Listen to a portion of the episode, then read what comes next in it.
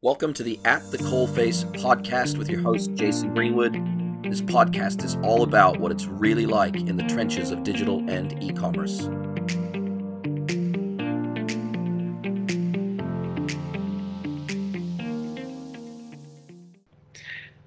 Welcome, John Stuckey, to the At the Coalface podcast. Oh, thanks, Jason. Great to be with you.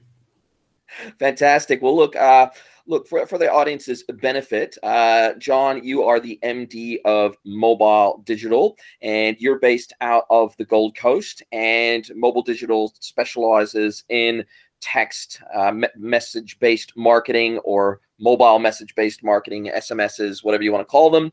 Um, and I actually saw a post by you with some really, really interesting mobile marketing data in terms of uptake and a couple of other things you posted on LinkedIn. And I actually reached out to you because of those posts because I found them really uh, enlightening around what's happening in the mobile marketing space, which I am by far not an expert in at all. And so I guess that's why I found it so interesting because it's an area that I just do not specialize in. I've got a I've got a tiny tiny sliver of experience in the space from way back in the day um, with my with my previous pure play e-commerce business. We ran uh, a couple of mobile competition based, text based competitions uh, back in the day via radio, where you had to text in a certain word to a text message uh, to be entered into a draw. And we actually had to work with a developer to build out the, you know, the, the, um, the text. Um, mobile number was provided by Vodafone, but we had to build out all the backend technology. So we had to build out the message server, we had to build out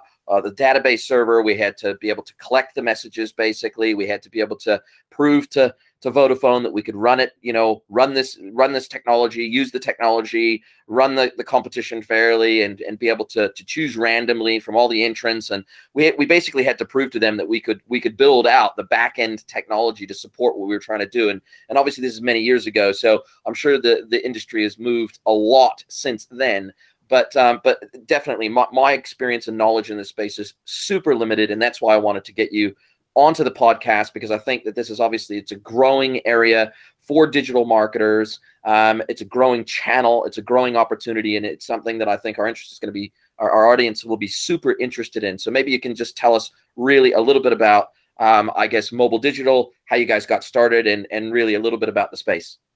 Yeah. Okay. So yeah, I uh, my wife Eilish is Irish. Uh, she had worked as uh, a developer in the UK and in Ireland, and then came out and worked with a couple of countries companies in Australia.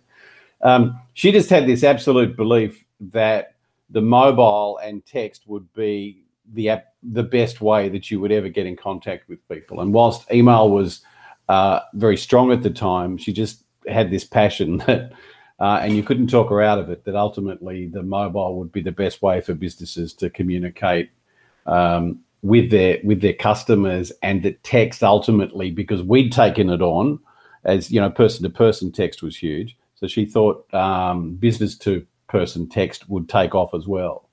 And so she um, started the company in 2013 uh, yeah so she started the company Eilish started the company in 2013 Yep. And uh, had some great success early uh, with some clients, and then started to sort of it, when it got some commercial traction, she asked me to come in. I'd run a few companies in the past, and so I came in and started to commercialize the company. We took it out of the front room of our house and went into an office, employed some people, uh, raised some funds, and um, brought some customers on board. Great. Well, look, that's uh, I guess you know, uh, uh getting started in a bootstrap scenario. That's how a lot of businesses get started, and then I guess when they show some some success, then others uh, tend to want to jump on board. So that's awesome. And and I mean, obviously now you've been running for for eight years, and you know, obviously the business has sounds like it's gone from strength to strength. Have you seen the demand in the marketplace for um, SMS based marketing um, grow, particularly during COVID? Has that has, have you seen the market?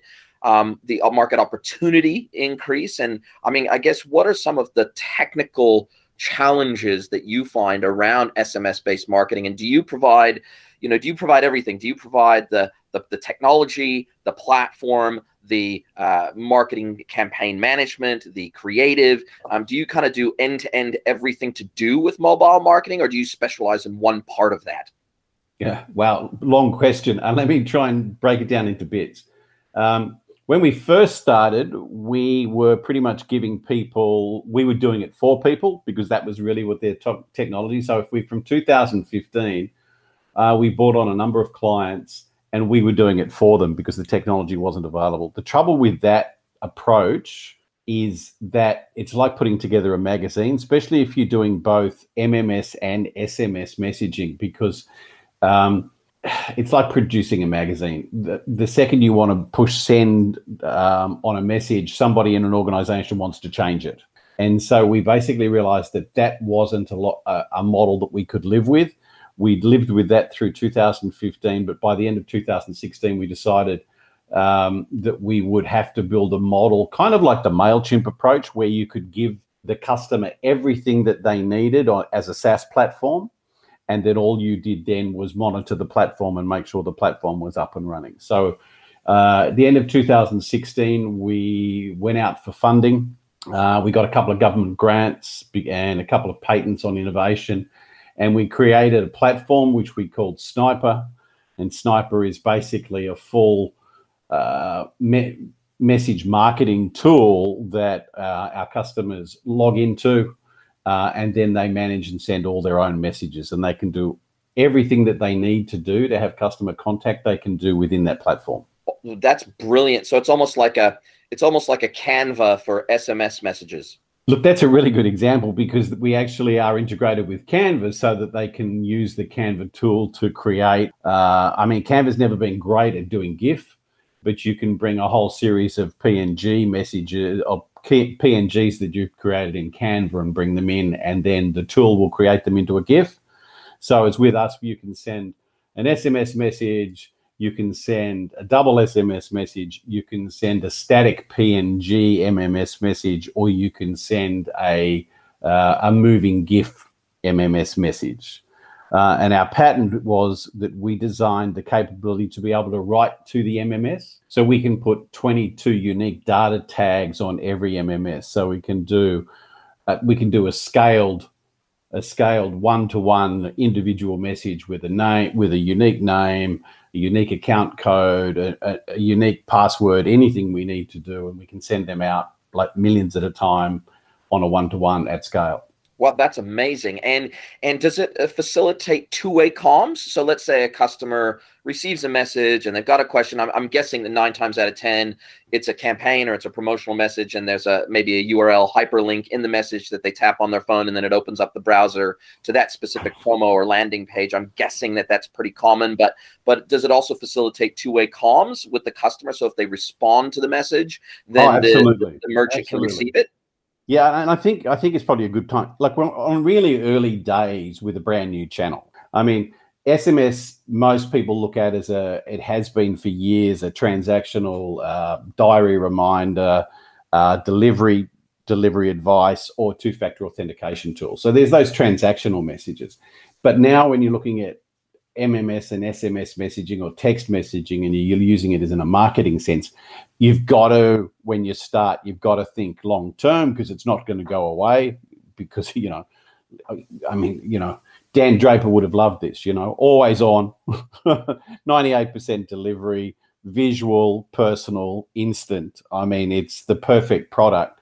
So, in terms of um, in terms of two way, yes, we every customer gets their own dedicated send number, and every MMS or SMS is addressed to an individual phone number. So we don't rely on email. The core of our database is the phone number.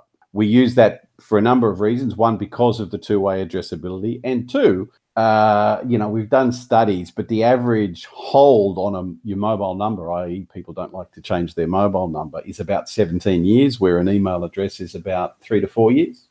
I think most of us only let our mobile number go if we're being chased by a crazy ex-partner, or, or as happened in my case, one of my an employer was paying my phone bill, and when I left, they wanted to keep my phone. Yeah, look, I've, I've had that in the in the past as well, and and I usually have have organized to be able to take that phone number with me when I left, even if I had to pay a little bit extra to be able to make that happen, because it was so important that I keep my phone number. Because as you rightly point out, it's it's almost like changing banks or changing ERPs. You know, once something is embedded in your in your oh, business, absolutely, your absolutely, life, Jason, absolutely, it's, Jason. It's so, so painful that people just don't do it.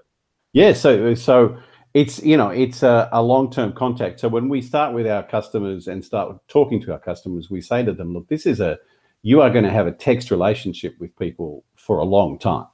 This is a channel.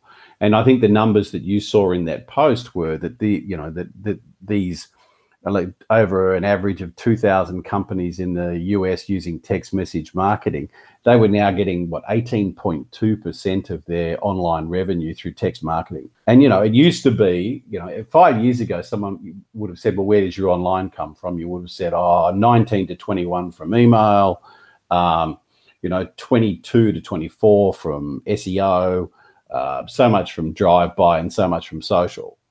So there's this new category that's already generating 18.5% of online revenue. So it's a it's an amazingly exciting category that at the moment most people don't really under, understand or are not involved in. Um, and part of your part of the earlier part of your question, which I'll come around to now, is have we seen an excel, ma- massive massive acceleration since COVID? Because people are saying that they want to get brands are losing contact with their walk. You know, so there's no point having a, a, a shop in a mall where your brand is seen if people aren't going to the mall. So uh, brands are starting to recognise that they they need to retain contact with their customers, and email is a passive product, and so you can ignore email. And so if you're not getting your drive by and you're not getting all the the prior contacts that a brand would have had with their customers, then they're now reaching out for new ways to get in front of their customers' face. And with text and visual and, pers- and, and being able to personalize those messages, you can put those messages in somebody's phone, knowing that 98% of people will see them and that like 90% will see them within three minutes they're big numbers yeah absolutely big numbers i guess my my consideration and some of the things that immediately leap to mind when you're talking about this is if i put myself in the customer's shoes then i want to be able to have i guess the, the same level of control over the communications I receive, their frequency, the types, etc., that I would over email. Uh, you know, and I think email's gotten a lot better, um, particularly with with platforms like Klaviyo and other marketing automation platforms. They've gotten better at, you know, uh, obviously the customer has to opt in to be able to be on the mailing list in the first place combined with the fact that with every single email that goes out, they can modify their preferences, they can unsubscribe, they can easily control I guess, the level of interaction that they have with a brand via email.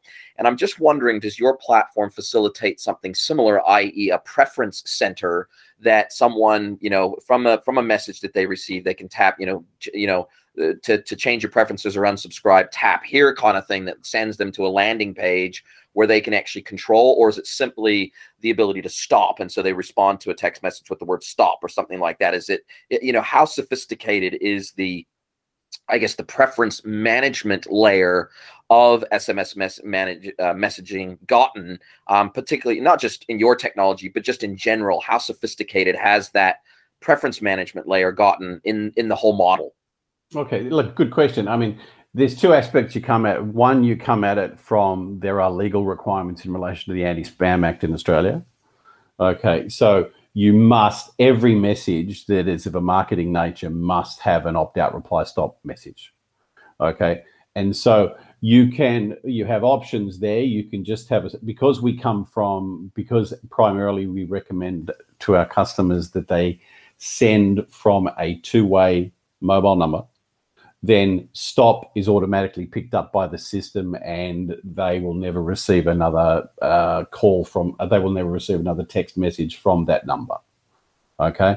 So that's the legal requirement. But you can also send them there is a preference center and an ability to create a preferencing there is a preferencing tool in the, in the system where especially if people are reaching out for new customers. So with the growth of QR code, you can um, put a QR code in your store. The QR code generates a message that comes to the system. It delivers a, an automated keyword response that says, "Look, would you, you know, thanks very much for you know expressing your interest. Uh, fill in this form, and we'll give you a coupon." or something like this, and that preference form can be how you want to set up. Um, there's a huge amount of function in Sniper that's all, you know, what are we? It's built for marketers, so marketers don't have to go to the C, the chief technical officer, to have any programming done. So it's really built around giving a marketer as much function as they can possibly, like no programming function, and the ability to do a preference survey and set those types of things up. So you can either have a simple opt out or you can build a preference center which has those. Does that answer the question? Absolutely. So it's it's similar to I guess you know how Klaviyo hosts uh, the preference management page and then you can style it and design it and do everything you like but they actually host the preference management's page and then obviously you, you could do that yourself you could host that yourself and then integrate back to Klaviyo via api if you wanted to but you know 95 plus percent of merchants out there will just use the Klaviyo hosted preferences center uh, and then perhaps integrate that back in from Klaviyo into say an ERP or a CRM or whatever the case may be beyond that. So so I'm guessing that that yours is quite similar in that you host the preference center page uh, and then that provides a URL that can be tapped on from a message if they want to manage their preferences. They land on that page and they can control their preferences from there. I'm guessing that it's a similar type of model. It's similar that way, and then basically there are API there are API connections to be able to be opt out to update the opt outs uh, across the system, and then you've got to work. The clients have to work out. Um, what their opt-in preferences are. So if if a client sets up their opt-in and opt-out preferences with like I don't want any electronic messages, then that cl- clocks them out of email and it clocks them out of text. Or you say, look, I don't want to get text, or I don't want to get email, or I want both. Um, we certainly see that there. We when we first started this, there was a real fear that people would find text more intrusive, and therefore that the opt-out rates would be high. Um, we certainly aren't seeing that. The opt out rates are low. Um, the published data says that 90 plus percent of people prefer text above email and phone. And we certainly, uh, that number to me is about about 93%. We see, uh, we would say that there's probably 5 to 7% of your current base that doesn't want to be texted but about 93 to 95% do. And a, a lot of them prefer text as a way of interacting. And also, too, one of the parts of your question earlier was yes, we do see a huge amount of, even when they don't ask for two way, two way responses, we do see a lot of comeback. I mean, as an example, we had a customer who sent 6,000 uh, uh, offers out to their client base, and they sent it as a, it was a bottle of wine that they'd purchased previously. They sent it to the name of the person. So, dear Jason, uh, you know, we know you bought this wine before. Um, it's on at this price, signed uh, by their wine person. That was all on the MMS image. They had, like, honestly, within half an hour, they had 2,000 people actually text back their orders. And they hadn't wow. asked, and, and, and, they hadn't that, asked for a text back. So we're oh, trying right. to massively get in touch with this retailer and go, guys, you've got people placing orders because they didn't say text back your order. There were people like, I'm on holidays. Can I have two cases? That's a great oh. offer. It was just mental. So it ended up, that was, and I can tell you exactly when that was. That was in September of 2019. And we, the next week, went to our board and said, there is this massive demand for people to just get shit done on their mobile we want to build a product. So we built a product called Rapid.shop, which we're just trialing with the customer now, which is a no username, no password, no logon product. Okay. Because I can send them in the link. So in, you know, we have a product called click.link and we have a product called uh, click to shop.link. So you can send them this click to shop.link. And in the URL in the, in that URL that you're sending them, you can provide all the information that you need to populate an order. Right. So in other words, it basically has all the URL variables. Everything is set up. Yeah. Yep. So it's where it's basically they, they tap it pre-populates the cart, and all they got to do is say yes. Basically, once they get redirected to the link. Absolutely. First time, of course, because we process the tra- first time they'd have to enter their card. We can provide so we can pre-populate the order with every piece of information except the card. And so basically, the first time they do it, then they we we have this process called secure mobile. So basically, that secures that process. We then get a Stripe token, and then any time from any of our vendors that they ever want to come in, kind of like Shopify has that you can come from Shopify, any Shopify vendor. Yep. But this is, yep. Yeah, exactly. So it's kind of the same thing. Uh, but basically, this is on a mobile. So your order is presented to you completely in all its format. You just, your first time you ever use it, you have to put in your payment. And then forever after, everything is there. And you never have to enter any other things again. So, and it's brilliant because you can actually push a product and the picture of the product. So as they get the product, go, I want that. So it's brilliant for clearance. It's brilliant for wine.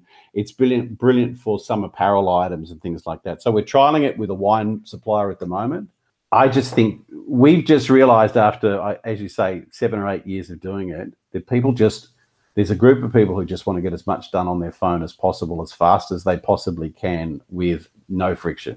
Yeah, I'm definitely one of those people. So, so yeah, and I, and I hate and I and I hate shopping in general, um, but particularly physical shopping. Uh, and I try to do all my shopping online where I can. I probably do I don't know, it's probably in excess of 80% of my shopping or 90% of my shopping I do online. So I really, you know, about the only thing that I do in person um, is is supermarket shopping is probably the the main thing that I do shopping in person, and even that I try to try to do click and collect wherever I can if I can get a bloody slot. So yeah, uh, we do. Look, I go shopping with my wife only to Aldi because I like the middle aisle.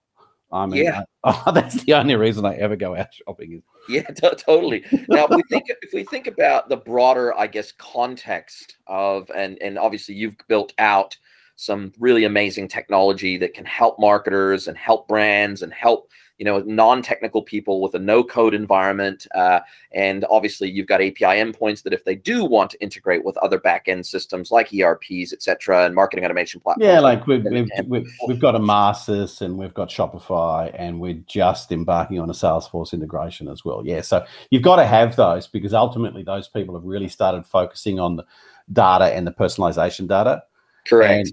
And, and you, the better and a text, the more personal the more unique, the more relevant, the more timely a text message is, the more successful it's going to be. Totally, and and I think obviously integration with CDPs is going to become really critical as well. So the likes of the Sec- Lexer, which is based out of Melbourne, and the segments of the world, and and because a lot of you know the smart brands are now starting to leverage zero and first party data particularly with the impending death of third-party cookies and privacy yeah, yeah. with iOS, uh, brands are starting to leverage zero and first-party data unlike ever before. And so they're doing all their segmentation in a CDP, and then they're pushing out those segments to platforms like a Klaviyo or an Emarsys or a Dot Digital to actually send the campaigns via email. But the segmentation uh, is done in the CDP first, and then the the sending and the workflow management is all done in the in the in the email marketing platform. So I'm guessing that you know if a brand wanted to integrate uh, their CDP with your platform via API, then they could do that. And effectively, they could drive all the segmentation out of the CDPs and create their cohorts there. And absolutely. And they create those cohorts it's, dynamically. It's, it's yeah, no, absolutely. It's, it's interesting you mentioned because I, I reached, I saw Lexer and I saw some of the stuff they were doing and I reached out to them, and they basically, uh, you know, they basically said, "Oh no, we're too busy. We're so busy, we haven't got time to talk to you." And I'm like, "Oh, you'll probably come back and have a chat sometime." But we just, you know, because we've got big clients. You know, we've got clients like Country Road, Silk Laser, Coco Republic. Uh, gee, I mean, you know, we've got big clients who do millions of transactions through these systems. And so the challenge we we keep talking to them about the the absolute necessity to to increase the personalization and to make it a rel- to be relevant to be relevant. Because there are some people who want a lot more engagement there are some people who don't. So you've got to be able to segment and you don't want to segment to a point where you're missing out but you've the the cleverer your data that you have and the way you manipulate it to interface with your clients the more successful this channel is. Like in any channel you know it's uh, just uh, yeah, it's just another channel right? It's just another channel I mean, it's a bloody great channel in terms of, you know, as I said, it's the Don Draper perfect channel. Always. I mean, imagine if you said to Don Draper, yeah, look, um, they'll all carry a television on, you know, with them all times. You know, they'll always have it on.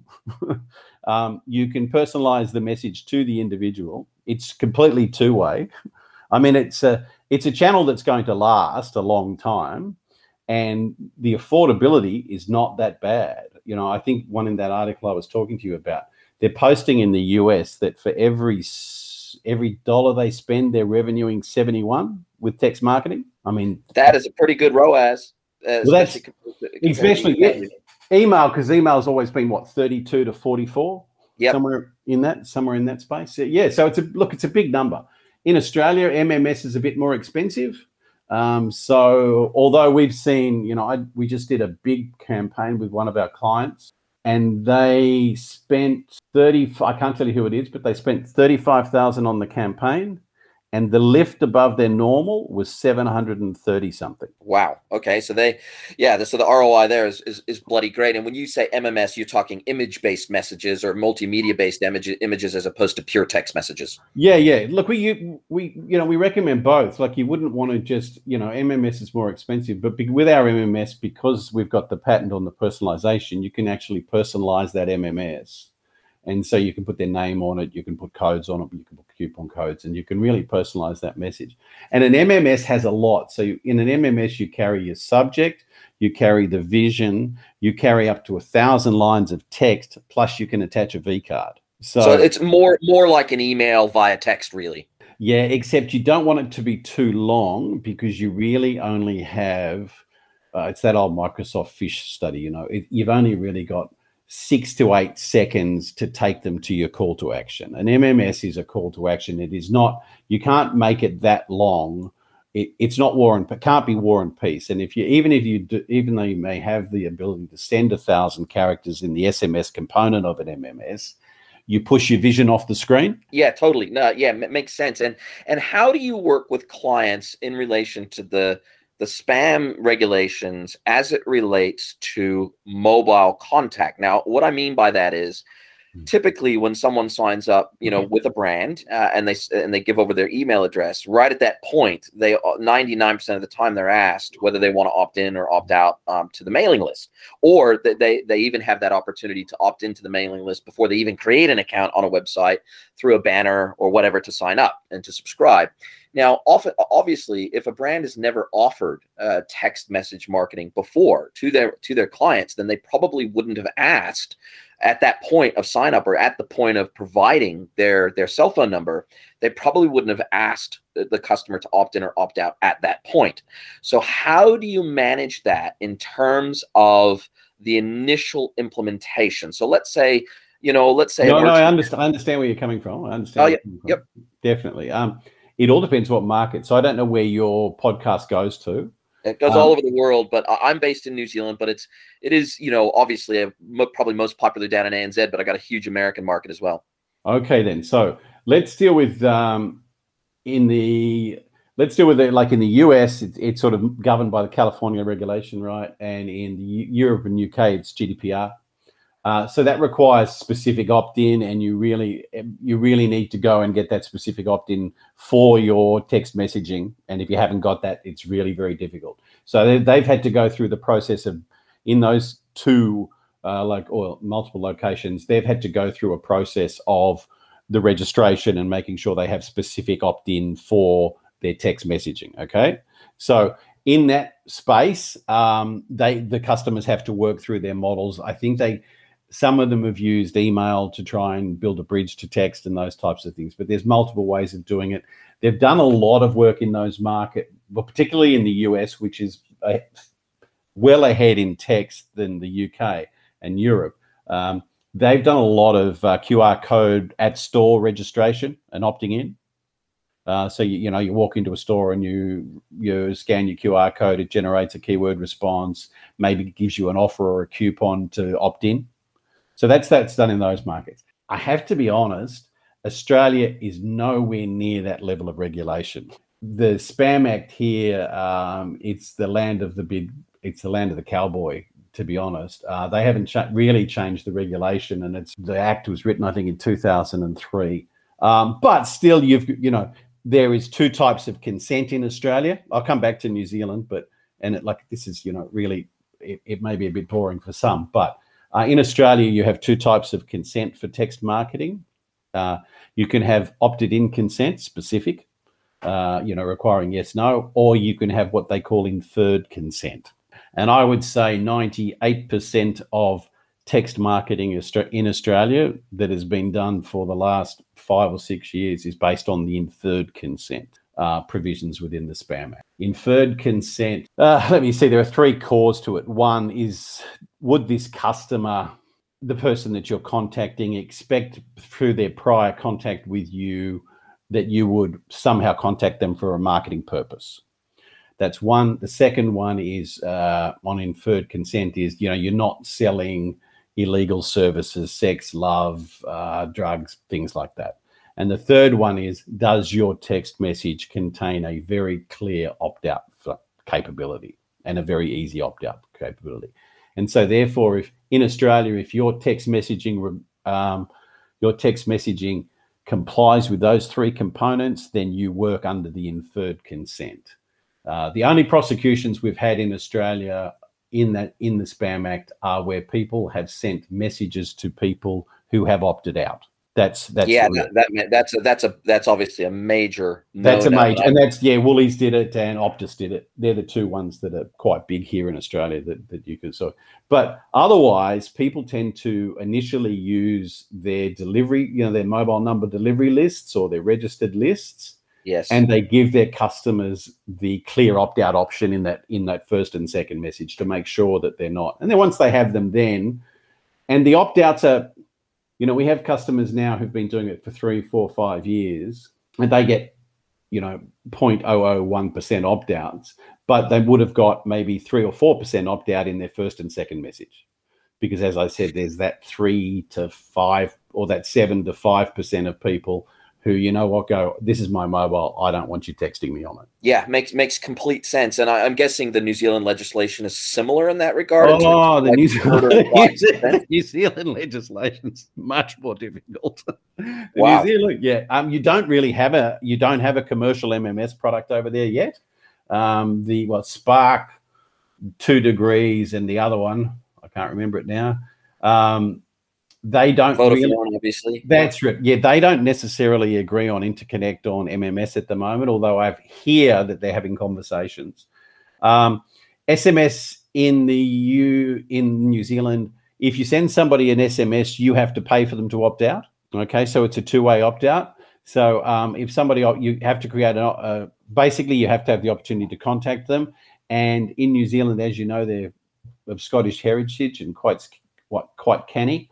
Um, even the message that comes back from the person who says that I want to opt out, the vendor has to pay for the vendor sending them the SMS message has to pay for that message. Yes, yeah, absolutely. And and and so does your technology um does it work in New Zealand? I Yeah, it does. Yeah, it with does. all the networks here?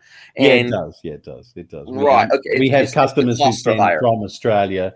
We have customers. We don't have any New Zealand-based customers at the moment because we were starting it and then we had COVID, and then um, we basically we do have customers from Australia that send to New Zealand and manage the opt-out processes from here. Yes. And, and I'm guessing that it's just simply a fact that to perform this type of marketing in New Zealand is just going to have a higher cost factor associated with it as a result. Oh, look, i we sent a guy over there about three years ago, um, um, and it really, I think, I think what's fair to say is that we, you know, 2015, we were very early with text message marketing, um, and so we spent a lot of time um, doing missionary work about text messaging, and so yeah, I don't think New Zealand at the time. I mean, it still doesn't have MMS, and so it probably commercially it didn't really look like it stacked up in the in the short term. We think probably by the middle of next year, toward the end of next year, there will be a commercial MMS tool in New Zealand, and then we certainly think about putting people on the ground there because it's it's just such a high function product and such a high return. We've had customers like I had a customer who had a list of 11,000 people who'd registered on their site but never purchased, right? And so they ran a, an MMS campaign with a coupon offer. Well, actually, it was a gift card offer. And they picked up within three weeks they picked up 19.9% of that list of that 11,000. I think it was the number was 2,173 new spending customers within three weeks from a list of people who were completely inactive and had only registered but never spent. And they'd emailed them and they'd tried other techniques but got nothing. So if you do an MMS campaign or an SMS campaign well, your your returns and your ROIs are in the thousands. There, when email's free, our challenge, our enemies are two things. You know, like our our business's enemies are two things. One is people think email's free, okay, and the second thing is that people have overused SMS, and that causes a problem as well because people there is a view that customers don't want SMS, whereas the data from all over the world says 90 plus percent of customers prefer text above anything else. You really need C level support in your organization that this is something that you should be looking at and spending money on. And I guess it requires a different type of marketing mindset as well. A, oh, yeah, it needs to be highly segmented. B, it needs to be, you know, really hyper relevant. C, it needs to not have, say, for example, the same frequency levels as email because oh, otherwise oh, you're going to get massive opt out rates. So it needs to be very very infrequent. I mean, I, I mean, I don't know what your data shows, but I'm guessing that somewhere around one a month maximum is is the kind of thing. Whereas, you know, uh, the, the the rule of thumb with email is no more than one a week. Um, so I'm guessing, you know, it, you know, absolutely. No, it, it's a, it's a, it's a real. It depends, Jason. Um, some of the data out of the US is that some customers want to like documented data from like Forrester come out has that has been produced recently that some people want to be contacted more than once a week via text, um, which I don't get.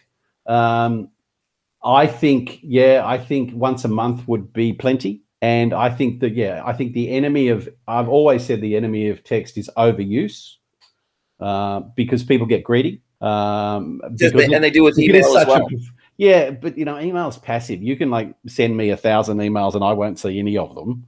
Yeah. Um, you can't send me a thousand SMSs because I'll see every one of them. yeah.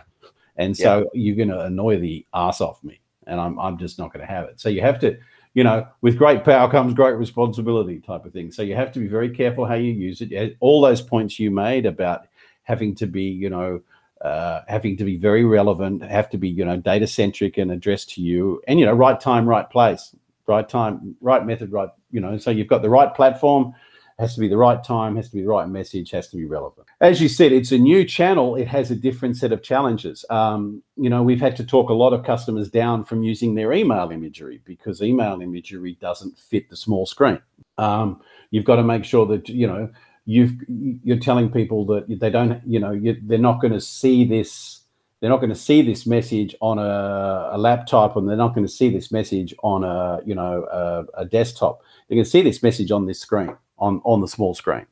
So you have to make that message relevant, grabbing. You know, its primary purpose is, is generating a call to action. And so you have to use that six to eight seconds that you have to get them to see and react. And that's different to an email. It's like it's a different platform it's a totally different platform. Yeah, and I guess that's the key, right? Is just you can't just go into this channel and treat it exactly like email because you'll lose, and and so you you have to completely change. And I'm guessing that that's a large part of what you do, although you just purely provide the platform, and therefore you're not managing the campaigns and doing the creative and all that sort of stuff for for merchants. I'm guessing that a large part of what you do do is when they sign up for your platform is to give them advice, to give them recommendations, to give them best practice based data sets that they can work with in terms of, of your, because uh, I'm guessing that you're building up a pretty significant database of your own in terms of general data. And yeah, what works and what doesn't. Yeah, absolutely. Yeah, look, yeah, that's a, that, that you really, yeah, you really picked up on, on the challenge of our life um, is because you, we threw away the collared shirts and we went out and bought black t-shirts because we found ourselves a bit becoming a bit like an advertising company. We, we started to talk to people about no we don't think that will work. We don't think that image is right. And and you know we're you know we're a company. I think at one stage we had you know we spent like we spent over three million dollars in developing the and we had about 15 developers on on site you know to get to where we were.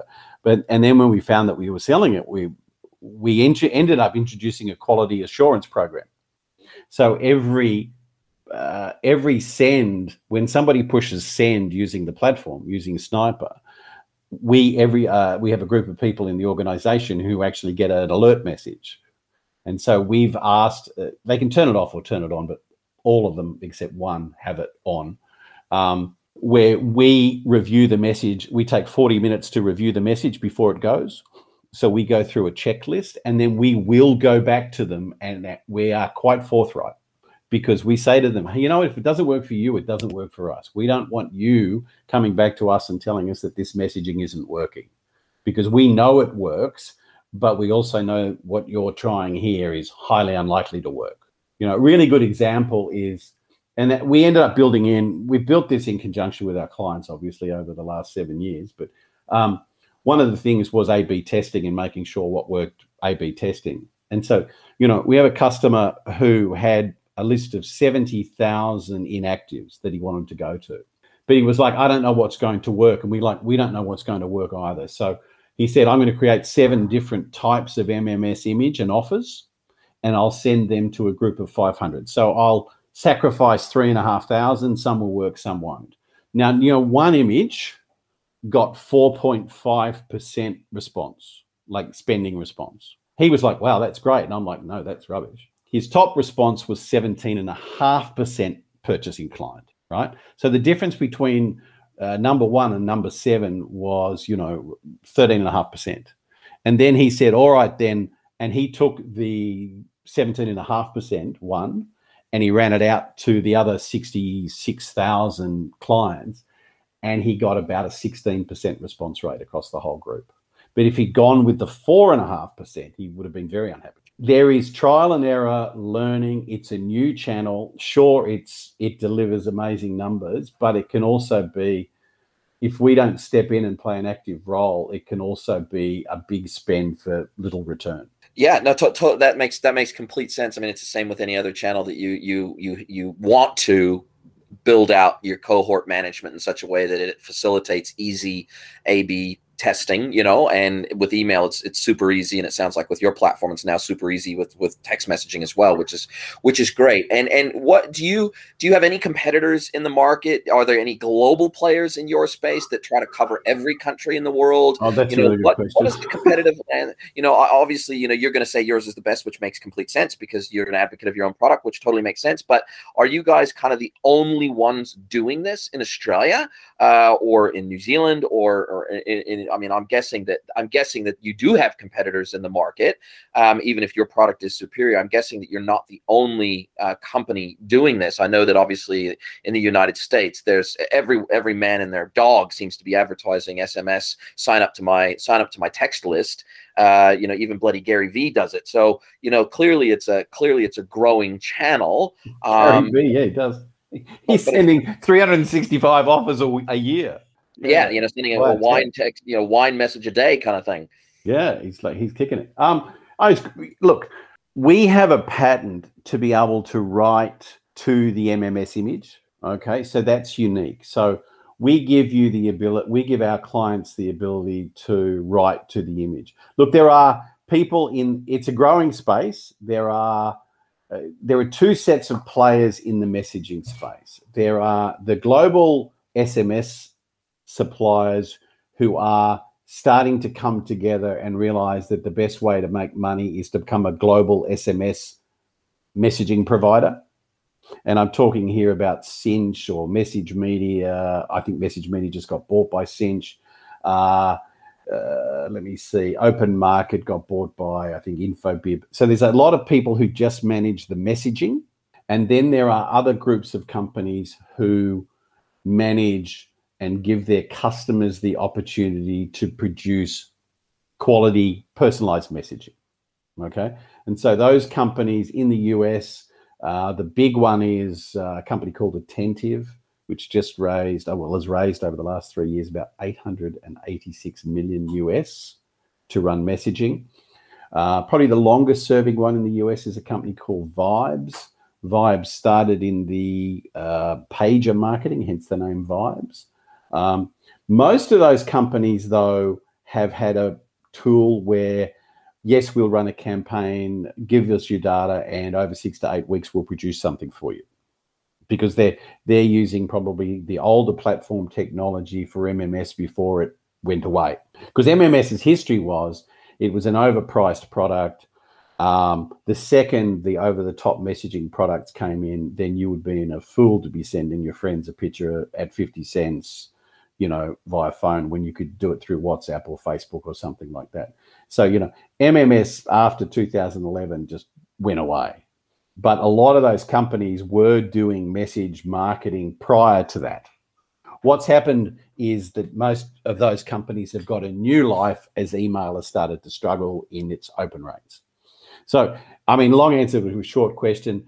We don't really have a platform competitor in Australia. Um, we have people who say, but we say they're in that business that they're probably been doing transactional calendar reminder, delivery advice kind of things, and they're doing volumes of SMS. In the MMS space, there isn't anyone who has the patent to do the personalization. So we're the only ones who give our customers a complete platform to do that. So that's in this market. In New Zealand, um, you have messaging companies. Um, probably the best, biggest over there is Modica, I think. I think they also provide some services here for Optus. But yeah, and, and in the UK, there's a whole lot of European suppliers what we have is a unique user-driven platform that's you know just been designed for marketers, easy to use. I mean, if you said this morning you wanted to do it, you could be up using it this afternoon. You know, it, it's very easy to use, and they can get the messages out, and they can get instant responses. Awesome. Well, look, we're coming to the, the end of our time together, and I really do appreciate your time. I got two final questions for you before we we close off. Do you sure. see your competitor not not from a technology perspective, but from a, a, a, broader market perspective around text messaging? Do you see the greatest competitor to text message marketing being marketing via social DM channels, i.e., you know, Facebook Messenger and Instagram DM and and uh, you know Twitter DM and and various other social DM marketing? Do you because that goes straight to the phone as well? do you see email as your biggest competitor or social DM based marketing as your biggest competitor to text message marketing? And then the second question is what is the most interesting mobile marketing statistic uh, that you've come across, say, in the last six months? Okay. Um, who do we see as a competitor? Uh, look, you don't see, it's not smart to, to try and take a new channel and call it a competitor, to be honest, because we uh, if you use tech so in, in an email sense if you use text message marketing your email rates go open go up because you put your brand in front of these customers and they see your brand in their in their email trail okay? So we don't see us as a competitor to email. We are uh, an, an alternative or a supplement to email in that space. Uh, in relation to the dm and what what I what I would call that list of OTT offerings that you were talking about. Um, you know, Facebook Messenger, WhatsApp, um, all those types of things. The problem with all of those products is they are not ubiquitous in their delivery. So you can't. I can't send. Uh, you know how you arrange your WhatsApp connection, how you keep it, and those types of things. The best thing about SMS and MMS is it's delivered over the telephony network, not the internet. It's delivered over the telephony network. It's point to point, and you've got total ubiquity. You know that whoever you're sending to, you get. Whereas if I send a Facebook message, I don't know if if I send a WhatsApp promotion or I send a Facebook message outbound promotion. Not that I'm allowed to do that. I can't guarantee who's going to get it. It's kind of the big problem with the Google RCS that Apple said no, and therefore Google RCS hasn't been picked up by the uh, by Apple customers, and therefore it doesn't offer customers the ubiquity of delivery. So in the in the we don't see it as a competitor. We just basically say we walk into a customer and go, I can guarantee point to point delivery, one to one, personalized with this product. There isn't another platform in the world that can give you that. I think the biggest stat I saw was that one I mentioned earlier. I mean, when I saw that 18.2% of their revenue was coming from text message marketing, I almost fell off my chair. And when I saw a customer the other day spend, you know, thirty-five thousand dollars and pocket over seven hundred and thirty thousand from the from the same promotion, and that was a lift above what they were spending. So I suppose they're the two biggest numbers that amazed me. That this that this channel is just delivering such huge results. They're, they're wow. Know, they're they're big numbers, and they and they can't be ignored. And so we've moved into a new a new sense with our clients where we say, guys, this is a channel that is going to be around for a long time. You know, a long time. So start well, do well. Don't you know do everything you possibly can to make sure that you set up with this client base well because you're going to be using it for a long time. And as social gets more expensive, I don't know if you know because there are more. You've got your traditional bricks and mortars now spending a lot more money in social and SEO than they were, so they're driving the prices up. So it'll be interesting to see in two or three years what the spread of email, social, drive-by search is across the online revenue base. Absolutely. Well, John, thank you once again for all of the amazing information. You you you shared a lot of stuff that I just was not, you know, familiar with, and and uh, you know, I I like to think I'm pretty up to speed with most digital marketing channels and and how they work, but not very very enlightening. Now, if if people want to get a hold of you, what's the best way? What are the best channels to get a hold of you?